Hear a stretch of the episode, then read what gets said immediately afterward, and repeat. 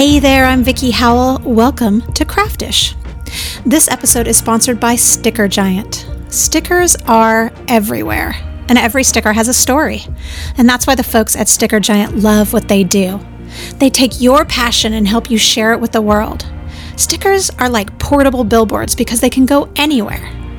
At stickergiant.com, you can get custom stickers and labels printed and out the door in 24 hours.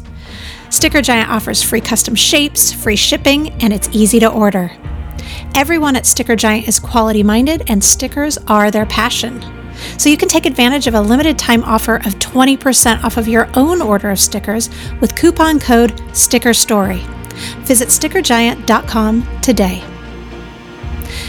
This week, I talk with crochet designer, foodie fashion maven, YouTuber, and creative entrepreneur Twinkie Chan. We gab about going from a career as a literary agent to a well branded face of her own company, the importance of embracing the things that make you different, and how we as creative types can give ourselves permission to take the next step, whatever that means for us personally. I really enjoyed hanging out with Twinkie, and I'm so happy to introduce her to you now. Twinkie Chan, thank you so much for being here. Hi, Vicki. Thanks so much for having me. Well, I want to start off by saying happy birthday week, lady. Oh my gosh, thank you. I kind of already forgot. well, what do you mean? This is a kind of a big one. So, you're entering into a new decade. I am indeed. and as someone who has entered into several new decades herself, um, I'm wondering if it at all feels transformative to you, whether it be creatively, um, you know, whether it creatively insinuates some kind of rebirth or just as a creative entrepreneur, if it puts any sort of stress or expectations for what you'd like the next decade to look like or or do you just not even think about that at all and you're just in it to win it at any given time? Um i mean normally i mean my my brain wants to say it's just another year you know like no big deal it's fine. But i have to say the decade either fortunately or unfortunately kind of messes with your head a little bit. Um, I definitely feel like I'm at a crossroads. Like I've kind of felt like that for a couple years, but of course now, you know, as my birthday is approaching on Saturday, I mean, I've definitely been wondering, you know, like what do I want to do with my business? Um, I, you know, there's certain things that I feel like I want to maybe weed out and maybe other things I want to try to bring in. And I, I don't know, I'm kind of, I'm definitely at a place where I don't really know what's going to happen next. And you can either approach that, you know, thinking about it being really exciting or it could be really scary. So I'm trying to think of, about it as more of an exciting thing than freaking out. Yeah. Is this, um, does it feel any different than it did you know the last big birthday as far as i mean because you've come the past decade for you has been pretty big as far as establishing you're you're so clearly branded and so but but you balance that beautifully between also being an artist. So does it look any different to you now than it did say 10 years ago? Does it look well i mean definitely 10 years ago i was just starting out. Like i still was working in publishing. Um, crocheting was definitely just a hobby and something i did on the side. Uh, and you know throughout the years it's been something i picked up full time. And um, I so to me, I mean, things definitely look different. They definitely feel different. You know, to be honest, when I first started, I really focused on, um, you know, selling finished product, and I was really into my Etsy store. And now I really kind of, I'm not, I haven't really talked about it yet, but I really feel like I'm kind of tired of maintaining an Etsy store. You know, I'm kind of tired of gluing on the pom poms and sewing on the sprinkles. So yeah. I definitely I've been enjoying kind of the teaching side more and more selling patterns. So that's why I'm kind of at a place where I'm like, what's next? You know, I really admire people, creative people particularly, who are able to uh, sort of evolve and say goodbye to the old thing and say hello to the new thing. So I'm kind of excited about figuring out what that means for me. I think that um, something that you that you mentioned is really important for a lot of makers in this day and age, in the age of Etsy. And it, and it really is an age of Etsy. Of course, there are other online options for e commerce, but it, that really, the, the advent of, uh, of Etsy really changed um, the world of handmakers in many ways. Um, but a lot of us realized or are realizing the difficulties in producing handmade goods and for it to you know generate a livable wage and mm-hmm. and um, do all of the things that you'd want it to do to increase your business so we have to re-examine and for some people that might mean having something mass produced but still putting it in their shop finding a way for it to still work within the deadline some people walk away completely um, mm-hmm. and i think i think it's important for us as entrepreneurs to talk about this and talk about things that worked and didn't work or even just you know open up the conversation to you know even people at your level of success are feeling that way that it just it may not necessarily be the road to travel yeah. forever right exactly i mean when i started my etsy shop frankly i didn't believe that that would be the thing i could make a living wage off of especially i mean you know with crocheting and knitting it's so time consuming yeah and it's really hard to sort of make a profit in a real, real life grown up businessy kind of way. And I did attempt the mass produced side as well. I have had slash have um, my licensed line Yummy You by Twinkie Chan, and that was a really interesting and strange experience. I mean, it was definitely leaping from the craft world to the apparel world. Well, talk about that. Talk about okay. um, the origin of Yummy You, and because that is, I mean, I, I think many artists consider it if they're not ripped off by other big companies they consider just diving in themselves um, yeah. and it's a natural progression so what did that look like for you well for me i definitely was like if if someone's going to do it, it's got to be me. right. So I definitely wanted to try to just just give it a chance. Um, I was approached really early on by a licensing and branding guy in LA, and he was like, "Hey, have you ever considered this your career?" And you know, we should talk about licensing. And at the time, you know, I was coming at it more from an artist's perspective, and I was like, "Oh, that sounds like selling out. That sounds bad." and he was really used to working with artists and he said you know it's not selling out. It's making a live it's one way to make a living right. uh, doing what you love to do. And it kind of took me you know at least a couple years to get my brain up to that speed and thinking it's okay you know it's okay to let go of making every single piece and it's okay that someone's owning something that you love and you designed but you didn't necessarily make with your own hands. And that that can be a diff- really difficult leap to make and i think i talked to a lot of other crafters about that too um, but it's, can- it's really hard to i mean if you have a strong work ethic it almost feels like you're taking credit for other people's work and it, it's such a it's such a weird conundrum that i think that is fairly unique to to the creative industry Yes, yes, true. Um, and I, I, like when you're at a point where you're spinning your wheels and you want to make the next step, I mean, it's just sort of like, you know, you, you have to take stock and really think like, how, is there any way that I can expand my business and not have my hands on everything? And it's kind of no, you know, like you're one person, you can only do so many things. You have to learn to kind of let go on, on some points eventually if you really want to you know, go to part two of your career. So um, I, it, it is some soul searching, and it takes some people, you know, longer to get there, and takes some people less time. But I, I really do think it took me some time. Um, and I, there was a sort of a middle point too. I mean, I, I started to hire um, helpers, just you know, girls who would contact me and say, "Oh, I would actually really love to learn from you and to work for you." And that also took me a little time, even as a middle step, to get to because I still was like, someone else's hands are going to be on this piece. Right. Um, Letting go it, of that control. Yeah. But I mean, the first girl who I was like, okay, let's try this, let's do it, you know, um, let's sort of have sort of a, a testing period with each other. But she was so great and like, her crocheting was beautiful and she was just a really nice person and she ended up working with me for years. So I think that one first positive experience sort of made me okay with letting go. I was like, okay, this is this feels good. I can do this. so I think if you can take like a baby step, it's really helpful.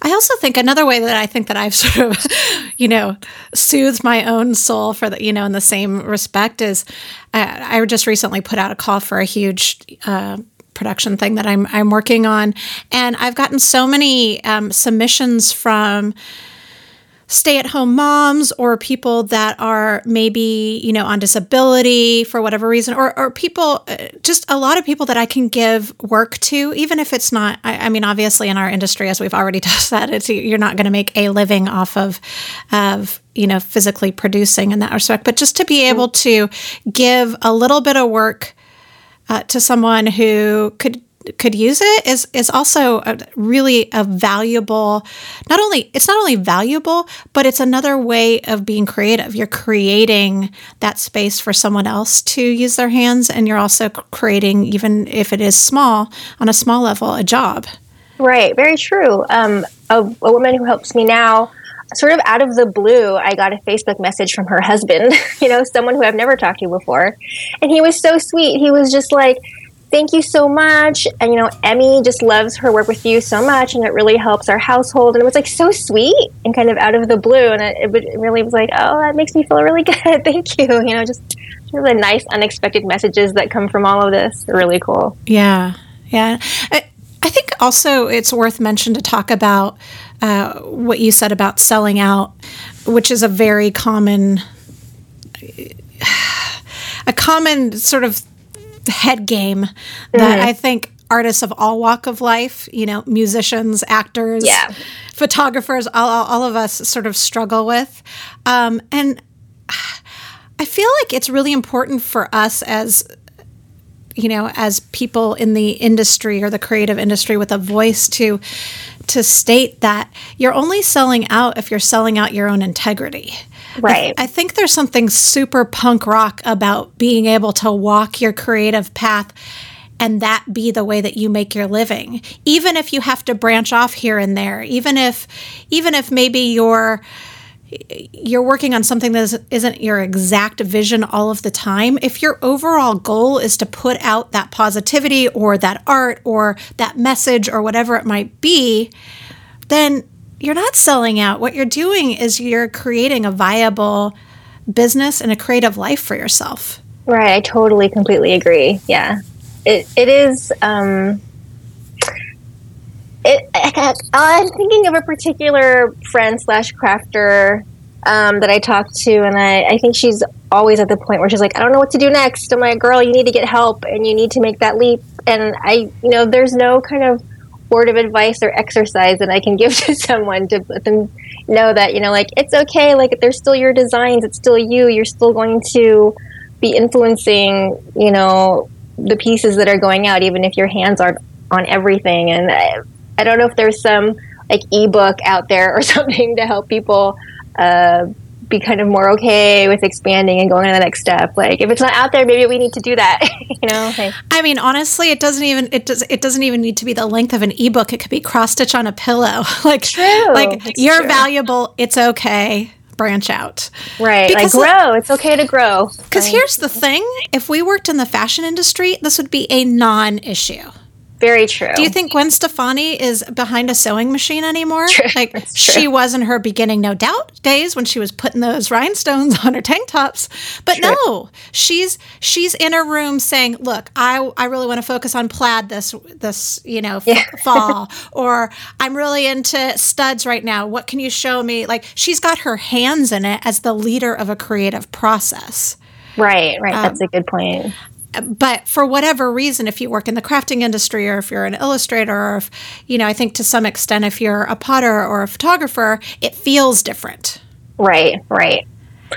I mean, I'm going to be 100% honest, and perhaps that is my downfall, but, you know, eh, with stuff like crocheting and knitting, and I'm sure also with um, clothing and other accessories, when you do go to a mass level, I mean, there is a certain level of quality and materials or workmanship that is not going to be the same. Like, it's just, you know, if you keep going back and forth with this sampling process, like, you're never going to get any product out. And that's been a hard concept for me to ex- to, to accept. And like my best friend is like you know you, you need to keep fighting on the sampling. And i'm like girl if i did that like nothing would ever exist. Like wait, so there is a certain right. point where you have to be like okay with what's happening. Or maybe you don't. Maybe i did it wrong. I don't know. You know i don't know well do you right just step back and do you just say okay i need to step back and look at what the big picture is Right, right. It's like the whole micromanaging versus macromanaging thing. Is that how it is, or do, or do you just sort of go with your gut if it feels, for the lack of a better term, icky?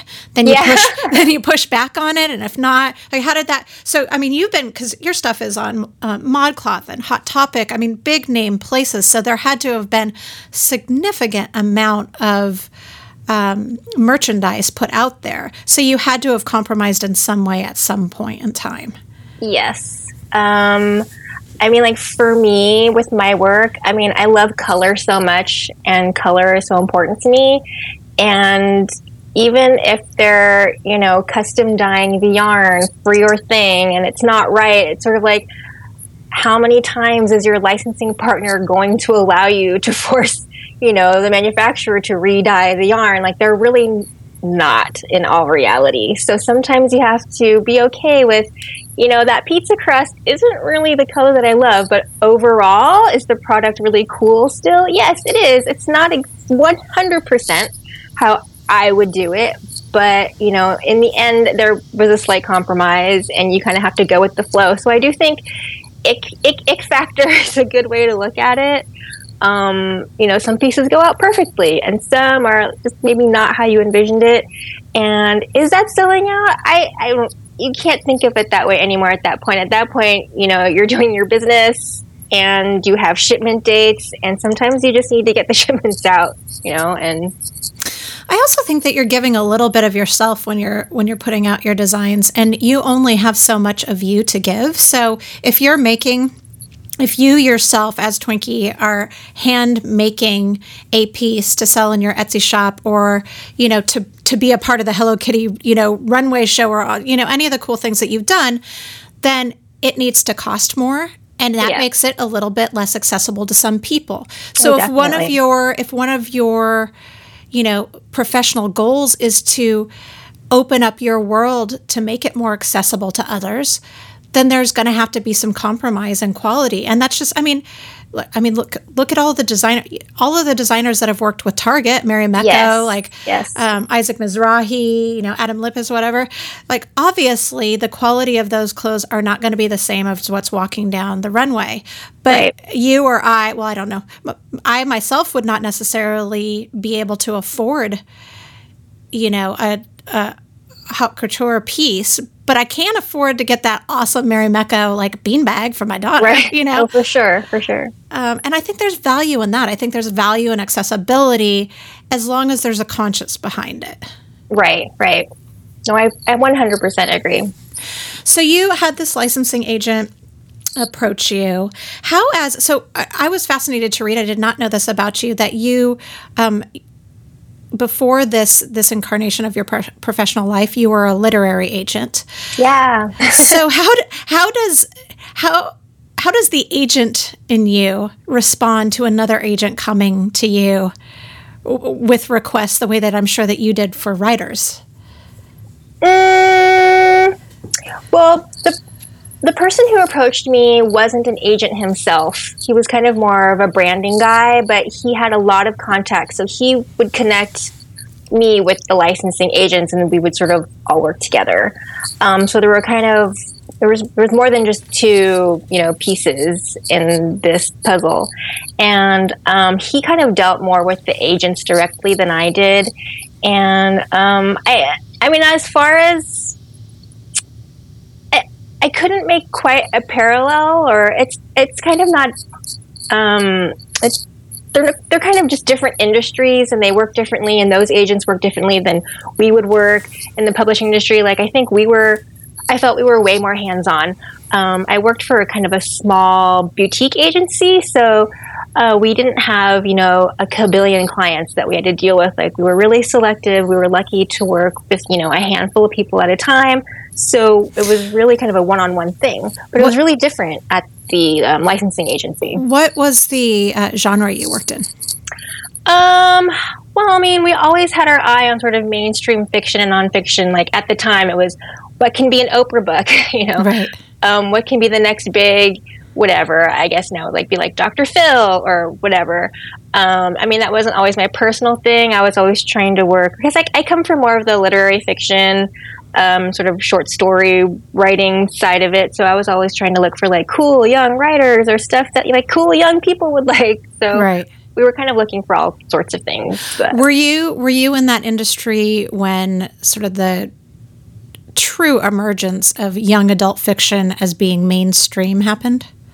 No, I kind of left a little bit before that. I left around 2008, 2009, and I think they were slowly just, you know, I think they're picking up more on younger readers, like maybe people in their 20s. Um, I mean, Harry Potter was a thing, and I think Harry Potter was really a big uh, turning point for the whole YA adult crossover. Yeah. And, um, and Twilight. I, oh, true. At Twilight, Twilight also existed. For sure. Yeah. But uh, I, I, mean, it definitely is has exploded. You know, recently. So I, I kind of missed it a little bit. I was kind of I left kind of right in the beginning of it. You have a degree in creative writing and and English. Did you write a lot as a kid? Um, I did. I have these books that we would publish or quote unquote publish in third and fourth grade. Um, so I think it was really encouraged. Um, at the schools that I went to. And yeah, I think I always like my dad. I remember growing up. He he's a computer guy, so we always had computers in the house, and there was always something for me to type on. Um, and I really think that I mean the the English degree, working in publishing, that all has really informed my life as a crafter like more than I think it would. You know, sort of in publishing where we're dealing with turning art into commerce, and that's sort of exactly what we're doing in the craft industry as well. Um, and so, yeah, I think that I'll just remember things that I, I learned at the agency, you know, that I was like, oh, I would never thought this would apply to my life now, but it's kind of interesting how it does. That has actually been a really common theme of artists that I've interviewed for this podcast, um, including myself, or not just artists, crafters, or entrepreneurs, about how um, you wouldn't have necessarily known that you were on a direct path mm. to what mm. you're doing now when you were, you know, working that job as a 16 year old or getting a degree in X or, or taking the, but when you step back and look at where you are now, it all makes sense. Like yes. these little skills that you pick up. Um, and I think that's what's so fascinating um, and why I wanted to do this podcast in the first place about people who are making a living in the creative industries is that there isn't necessarily the direct path mm. that there might be if you were going to become an engineer or um, a law professor or whatever. Um, and so I, I love hearing stories about that, about how, because I think that, um, you know, you don't most kids don't grow maybe they will now but you know when we were kids you didn't think that what we do now was a thing was a right. job and it may or may not have. I mean it was. There we did have four mothers that were I, I go through like i collect these you know vintage craft magazines and you know i'll see an ad for this like crafty tv host. I guess it was just a local oh. thing and i had no idea. I had no idea. That's super cool. Because we weren't that wasn't something that we was was made part of our awareness growing up. So, and I think it is more now, but I, I just, I think it's really an important message for people to know that just because that you didn't start out on this pathway, just because you didn't go to art school or you didn't grow up in a studio somewhere, doesn't mean that you won't find your own path. True. Yes, true. I think that I, that makes me just think of my best friend. She got an MFA in fashion recently, and she's not working in the fashion world now. And I think she finds that maybe somewhat frustrating or disappointing. And you know it, maybe it's just not your time yet you know and, and anything you're doing in the meantime is going to inform what you do later. So i think that you know even if you did go to art school you might not be using it today but you never know what's going to happen tomorrow. Yeah. So you started crocheting your food based scarves just for yourself, or just scarves in general for yourself around 2005. Did something happen around that time that you just picked up a hook? Were you already crocheting? Um, I think that, you know, just sort of with the internet and, um, the internet be kind of kind of kind of becoming more a part of you know everyone's everyday life. I think I just became more aware of people hand spinning and hand dyeing yarn and just this whole universe of all this gorgeous yarn that didn't exist in stores i think um, woke up that crocheting part of me uh, and so I, I remember in particular Heidi from My Paper Crane, like I kept buying all of her like really lumpy, bumpy, colorful yarn. Mm-hmm, mm-hmm. And I think that's what set me off. You know, it wasn't like all of a sudden lightning struck and I had to crochet a toast scarf. it was really like I just wanted to buy yarn at that point. I was just hoarding really cool yarn. Right, right. Were you um had you already did you know how to crochet at that point or Yeah, I mean it's something I would do sort of throughout the years to make gifts for people. Um, I mean, I wouldn't do it like every day or anything. You know, it might be like years before I'd pick up a hook again. Um, I've known my best friend since I was really little, and it was actually her grandmother who taught us how to crochet. Uh, one time when we were staying with her, so it was a sort of this thing that I thought was really funny. You know, as a ten-year-old kid to do, like super nerdy. I thought it was so cool, like crocheting at school. you know, yeah. I was like the biggest dork, but I was like, look at this thing that I can do. Just kind of this weird, random, quirky thing. So I, it, I did fall upon it throughout the years, but I didn't start doing it really regularly until the whole hand spun yarn obsession. Yeah. Does your best friend who's in fashion ever incorporate crochet into her pieces? Actually, no. How dare she? if we collaborate on something, it's still probably something she's sewing or right. taping or whatever. Um, I for some reason it's never crossed my mind for us to really combine forces in that way. Um, but maybe we should in the future think on that. when um, what is your attraction, or what what was the um, the sort of seed for your interest in sort of fashion food? I do think it was partly the yarn. Like I found myself drawn to colorways that ultimately reminded me of things like food, you know, like cotton candy or like scrambled eggs or like the lettuce on a salad. And I've always really been oddly attracted to faux food, like play food. Um, I had a really big Fisher Price fake food collection, and there was like a licensed McDonald's line, and I had all the plastic chicken McNuggets. Like, oh, I remember those.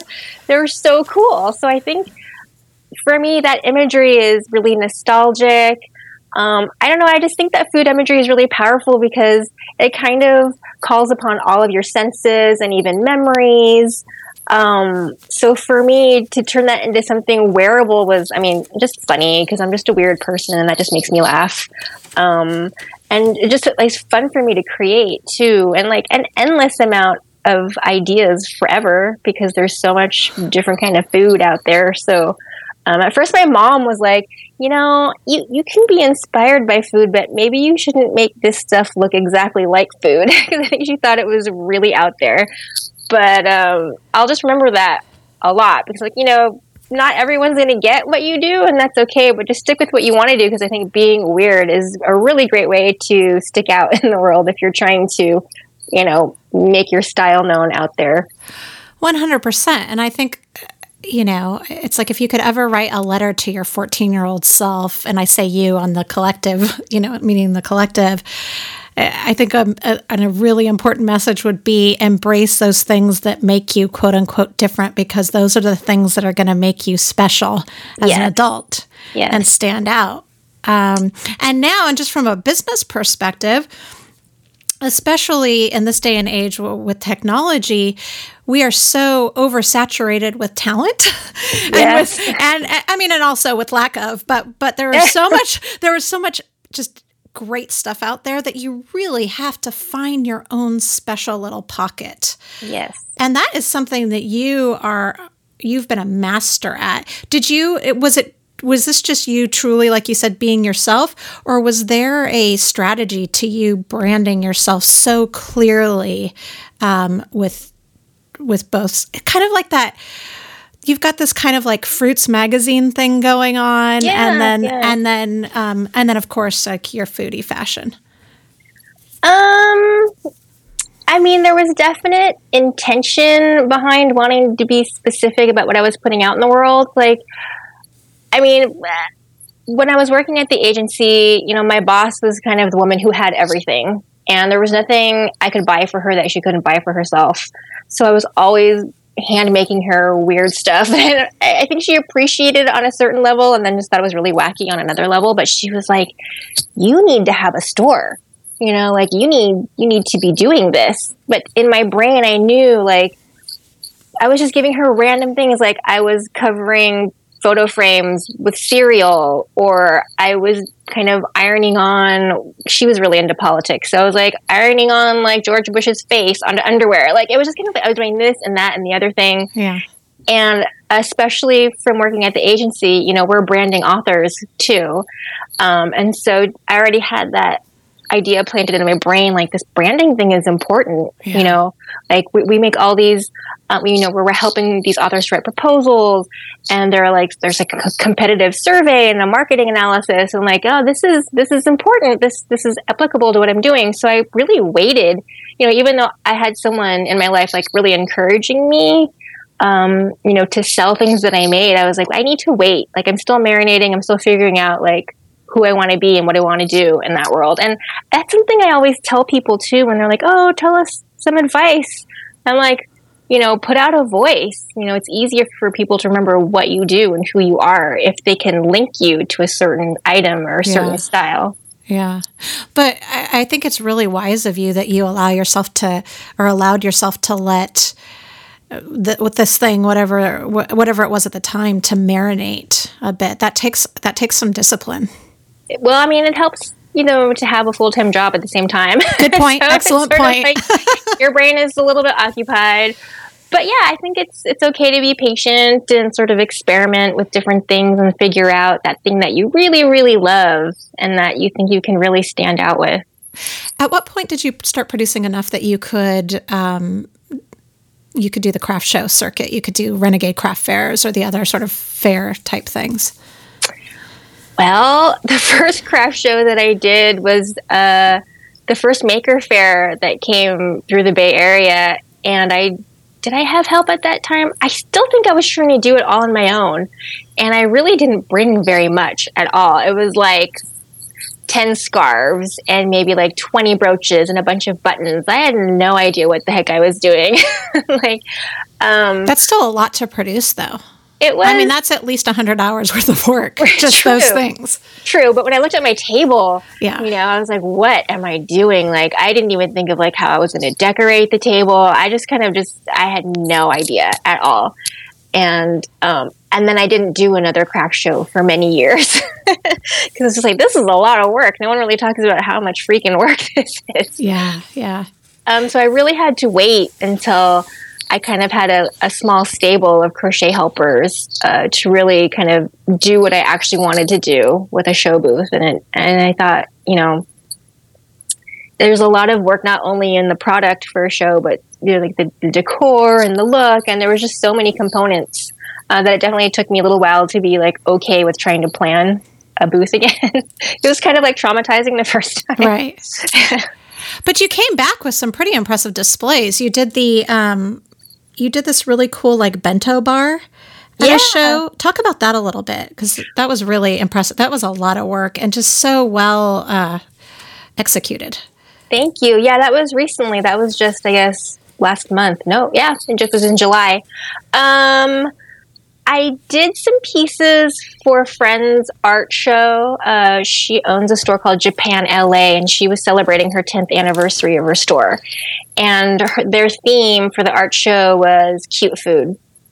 And I've very recently become obsessed with the art of bento box making, which are Japanese boxed lunches. And it can just look like, you know, food in a box, but there's also a style where people make the food look like animals or the whole the whole box looks like a cartoon character like a like a Totoro rice ball or or something. And like this is really cool just the, all this care that goes into this food.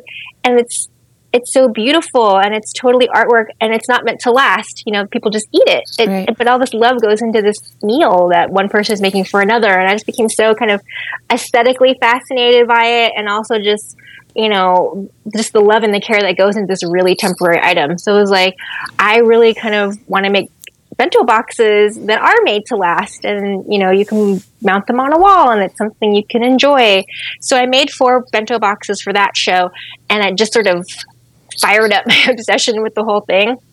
So I was like, it'd be really cool to put out all the separate food pieces, kind of like a school cafeteria, and people could come by the show booth and put together their own boxes, you know, with, with whatever whatever food um, they thought was super cute or that was their actual favorite food item. So my best friend actually helped me create it was kind of ramshackle but it looked okay because we don't know how to work with wood so we made like a sneeze guard and like my the cafeteria area uh, or the food area was actually just you know foam core with um, you know plastic containers hot glued on it. But it all kind of came together. I think people were really delighted by it. We kind of had to explain you know what a bento box was and what they could be doing with this display and the items in it. But it was really cool to watch you know men, women, children, just everybody just kind of like, what is this? And get really into it. And it was cool to see what boxes they put together. And we took pictures of everyone's boxes. And it was just kind of really just like kind of a fun, hands on experience for everybody. Yeah, it was. There was. A, I saw a great picture of a little girl holding it up, and just the smile on her face was just yeah, priceless. Um, the best. So it was cute. so sweet. And then, do you just charge per piece, like as they're building, like you would for a salad bar? Yeah, I mean, a lot of the questions were like, like how much is this? And we're like, right. well, it just depends, you know. So you can really pack it in there, or you can just, you know, buy one piece if you want. Just, you know, if you want to walk away with right. extra tempura and that's it, like you can totally do that. So we wanted to keep it flexible. Oh, that's brilliant. Yeah, I'll put, I'll make sure to put up a picture of the display on your show notes page because it really, um, it was really a sight to see. Oh, thank you. So you teamed up with the Craft Yarn Council recently. Um, they have for gosh, I guess maybe the past two years, their focus has been sort of the stress relief aspect of knitting and crochet. Um, and so they teamed up with you um, for this whole lemons campaign. Can you speak a little bit about that? Yeah. Um, well, I first started working with the Craft Yarn Council when I was writing patterns uh, for Michaels.com for a year. And I think that the Craft Yarn Council was looking for a pattern for something, and then the woman at Michaels I was working with recommended me. Um, so I'd worked with them a little bit before. And so for their Stitch Away Stress campaign, I guess last year, maybe 2015, um, they approached me. They're like, we really want to put out a cute uh, stress ball pattern for Stress Awareness Month. Um, do you maybe want to brainstorm and throw some ideas at us? And I was like, sure, that sounds awesome. And so I really wanted to do donut hole stress balls because, you know, I'm into pink and cute right, and cute. pastries. Yeah. Um, but the other idea I came at them with were, were the lemons, you know, so when life gives you lemons, you can, you know, crochet or knit lemons and stitch away your stress. And I think that really spoke to them. So uh, that that's the idea that we ran with. Um, so yeah, I just uh, whipped up a crochet pattern for them. Someone on their end interpreted it into knit because unfortunately I'm a terrible knitter. um, I made a little video for them and I had no idea like how far they were taking this idea. Um, because this year, you know, they had all the crochet and knit guilds come together and donate like thousands, I guess, of yeah. these knit, knit and crochet yeah. lemons. And then they just like handed them out on tax day in New York City, and it just became this huge thing. It was just really, really cool what they did with that. I recently saw you, actually, just met you for the first time at a Vogue Knitting Live show in yeah. Pasadena. And I was struck by the fact that you said that, that that was the first knitting show that you'd been that yeah. you'd really been a part of. That normally you would go to, you know, like the craft shows that we were talking about earlier. What what was um what was different about this that type of show for you than than going to some of the you know cr- more craft based sort of store or uh, shows rather? Mm, well, I mean, definitely the audience is more specific. You know, at the craft shows, it's not necessarily people who have any interest in crocheting and knitting or even buying anything that's crochet or knit. Uh, so it's actually really cool to be in an environment where you know people are walking around in shawls and scarves that they made, and you know this is their universe, and um, they've heard of your book and they want to buy it, and it was just really really neat, and um, just uh, even people who hadn't who had no idea who I was were like, I just want to sit here and crochet with you because you're cool. And I'm like, I think you're cool too. So it's a really, really neat environment and a really wonderful experience. I really loved it. You um, mentioned doing a video for for the Lemons campaign, but you also, I, would, I think that probably the first time that I became aware of you was several years ago when you did a video that was kind of, I believe it was like a like a time lapse video of making your cupcake scarf, mm-hmm. and you were that was pretty. Um, advanced thinking for where we are in social media now everybody i mean now there's a time lapse aspect on our iphones so that you can shoot yeah. it i really feel like you True. pioneered that in a lot of no. lot of ways like it was it was very it was very forward thinking uh, of you and and honestly you do you try to come up with some really sort of kind of gimmick based great eye catching videos now how much of how much of technology do you try to infuse in your marketing? I, you mentioned that your dad, you know, is a computer guy. Did yeah. you grow up? So did you grow up where technology was just always part of who you are, or or are you just embracing, just sort of like a lot of the rest of us, just sort of riding the technology train and seeing where it takes you? Um, as far as like social media, I feel like I'm kind of a dinosaur already. Like, I'm actually kind of slow to adopt the new things. Like, I don't have a Snapchat, and that makes me feel like a little old lady. I don't either. I was like, I tried it for 48 hours. I'm like, I don't get it. I don't like it. I did the same thing. now I feel like well behind. You know, like I have friends who are like, I have a Snapchat to stay relevant. And I was like, oh, great. I'm doing it all wrong. But oh, that struggle is real. yeah. I feel you. But I mean, technology's definitely been in my household. You know, like my mom is super DIY and she likes to like upholster upholster furniture, and my dad's like doing things with motherboards. So we've always been making things, and we've always had like the computers, and you know, we had like the uh, what is it? whatever what what's the precursor to the DVD like the the, the big disc the VHS that, oh oh that they just called them laser discs right laser sure yeah. yeah I can't remember the name of it anymore but so we always had you know the new thing like um, hardware wise or and technology. those were like those laser disc players were like a thousand dollars. It was no joke. My dad was on it. Was like i'm gonna have one. I'm gonna be the first one to have one. Yeah. With like the karaoke machine at home like all kinds of things. Yeah. Um, but I mean, in the beginning of when social media was just sort of starting to be a thing and people were asking for business advice, I'm like, you got to learn to embrace this stuff. You know, it's such a it's such a great tool for us to have now that we don't have to actually go door to door at a boutique to get, you know, sales. We can just put up a store online and people just find you like magic.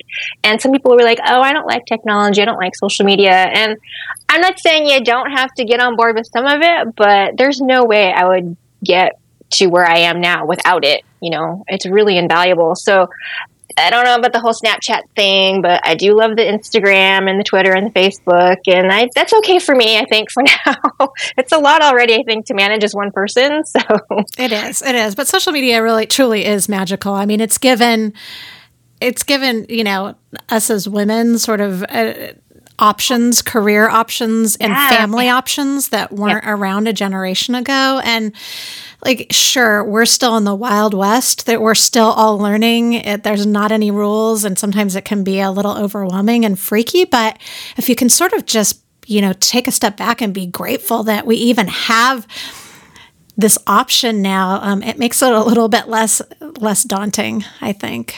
Very true. I mean i think also uh, maybe it's me being cranky and an old lady again, but sort of like, ah, like uh, there's a lot of ugliness on the internet. Mm-hmm. You know, there's a lot of negativity, but you just really have to step back and like think about how many great things there are too. And there's so much you can do with it. You know, if you kind of have a more positive attitude about it. Yeah. Well, I mean, there's no doubt that your that your stuff is absolute possible or positivity incarnate. Absolutely. I try. I definitely try. well, thank you so much. You are the coolest, Twinkie. I'm so glad that I finally got to chat with you, um, and I look forward to seeing you. You know, on the crafty pathway for years to come. Indeed, it was wonderful to meet you. Wonderful to talk to you. Thank you so much for having me. I wish we could chat all the time. uh, we can. Yeah. all right. Talk soon. Twinkie's patterns, products, and foodie fashion flair can be found through her website. For more info, links, photos of some of the pieces we mentioned in the episode today, and to enter to win a signed copy of Twinkie's latest book, Abode a la Mode 20 Yummy Crochet Projects for Your Home, please check out this episode's show notes page at vickiehowell.com slash craftish. To enter, you just post a comment about which crocheted foodie item you're most excited to make. The contest will end at midnight Central Time on August 10th. Thanks again to our sponsor, Sticker Giant. Stickers are absolutely the foundation of grassroots marketing. I remember when I had my own first craft based business, Mamarama, how I felt really legit once I received a sticker with a logo on it. 15 years later, and many business incarnations later, I still love me a good sticker to promote my brand. So, whether you're a garage band, motivational speaker, artist, or even a local politician, check out stickergiant.com for affordable swag for your message. Use code STICKERSTORY for 20% off. If you enjoy this podcast, this episode, or all of the other episodes, please just take a moment to give a rating or review on iTunes. With your help, we can spread the word, which means we will gain more listeners, which then means that great companies like Sticker Giant will continue to sponsor us, and we'll be able to bring you even more conversations with inspiring creative people. And also, it just kind of makes our hearts happy to know that you dig what we're doing. Craftish is a Campbell production. It's produced in Austin, Texas by me and mixed and edited by Dave Campbell. Music is provided by Explosions in the Sky. On the next episode of Craftish, I sit down with knitter, crocheter, and Grammy Award winning songwriter of iconic tunes like Love You I Do from Dreamgirls and Man in the Mirror, sung by the Michael Jackson, the vibrant and lovely Siedah Garrett. That episode will go live next Thursday. Until then, high five yourself for taking a little time to wallow in creativity. Breathe in, craft out. Bye.